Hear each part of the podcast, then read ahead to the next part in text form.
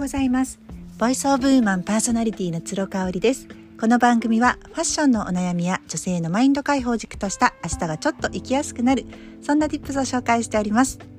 はい、今日はですね、お尻の話といってもヒップラインの話をね重点的にしたいと思います。と言いますのも、昨日のメルマガに私が書いたデニムが似合わなくなってくる年代、特にやっぱお尻のシルエットですね。なんかやっぱりお腹に日本人ってフォーカスしがちじゃないですか。ウエストっていうのかな、ウエストが細くなるとか、お腹をへこませるとか、下っ腹の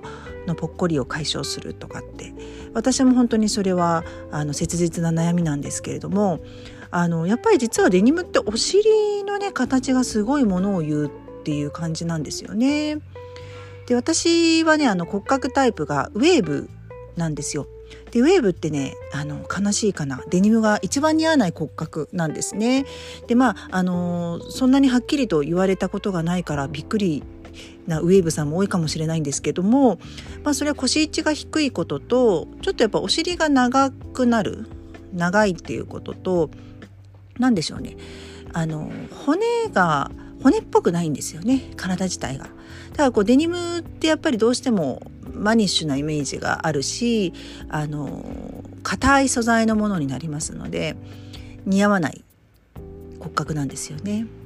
ただやっぱりストレートのね方もナチュラルの方も経年、エイジングによってですね、一番てきめんに出てくるのがやっぱお尻なんですよね。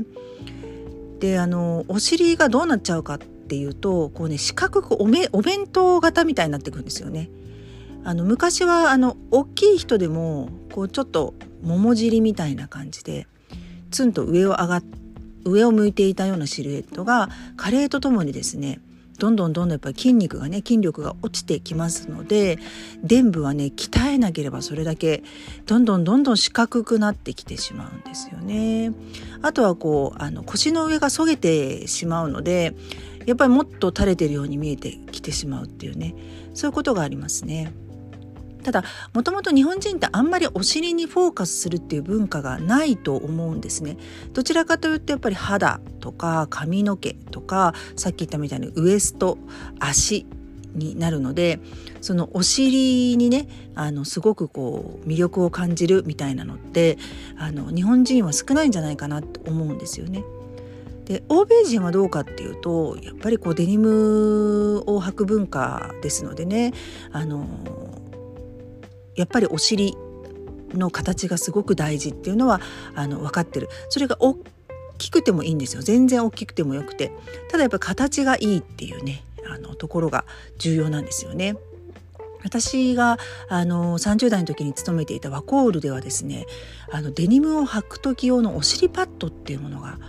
売ってたんですよね。で私その時30代でも結構お尻が大きいことをすごい気にしていたので、まさか使わなかったんですけれども、結構ね日本人の女の人って扁平なお尻に悩んでる人っているらしくって、そういう人がね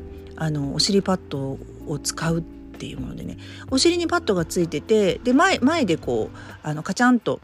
なんて言うんでしょう、ベルトがついていて腰のところで止めるようになっているものなんですけど、今はまだ売ってるのかな、2000円とか3000円とかそのぐらいだったと思うんですけど、同僚のね子がちょっとお尻が扁平だったのでつけてみて、デニム履いたら本当に欧米人のようにパーンと張ったね綺麗なヒップラインになっていたので、やっぱりそういうタイプの人には効果があるんだなって思ったのを覚えてますね。そうで、お尻はですねダイエットしても鍛えられないんですよ。お肉は落ちるんですけど形自体は良くならないんですね。やっぱりヒップラインをきれいに保つっていうためにはもう筋トレが絶対必要っていうことなんですよね。皆さんなんかお尻の筋トレやってらっしゃいますか？私は一応週3回のピラティスでやってます。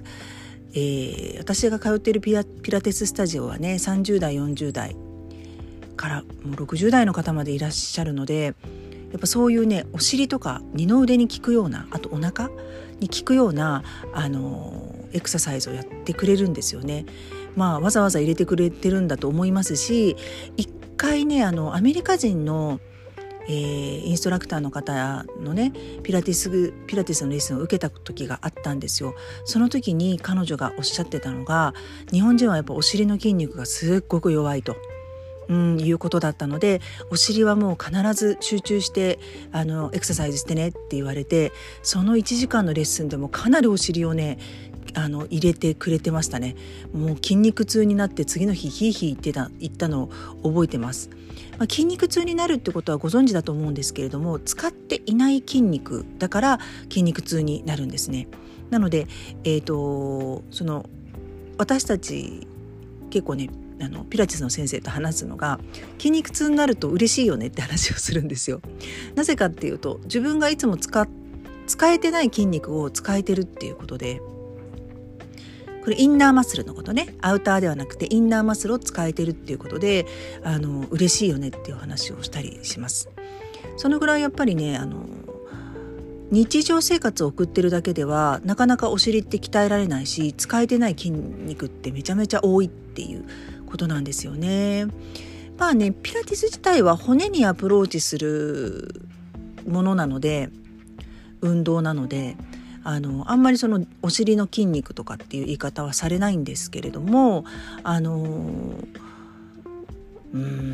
あそれでもちょっと四角くっぽくなってきてしまってる自分のお尻のシルエットがまだマシかなって思えるのは週3回のピラティスのおかげなんですかね。もうちょっとね四角いお尻を桃っぽくしたいなっていうふうに考えています。はい、今日はお尻のお話でした。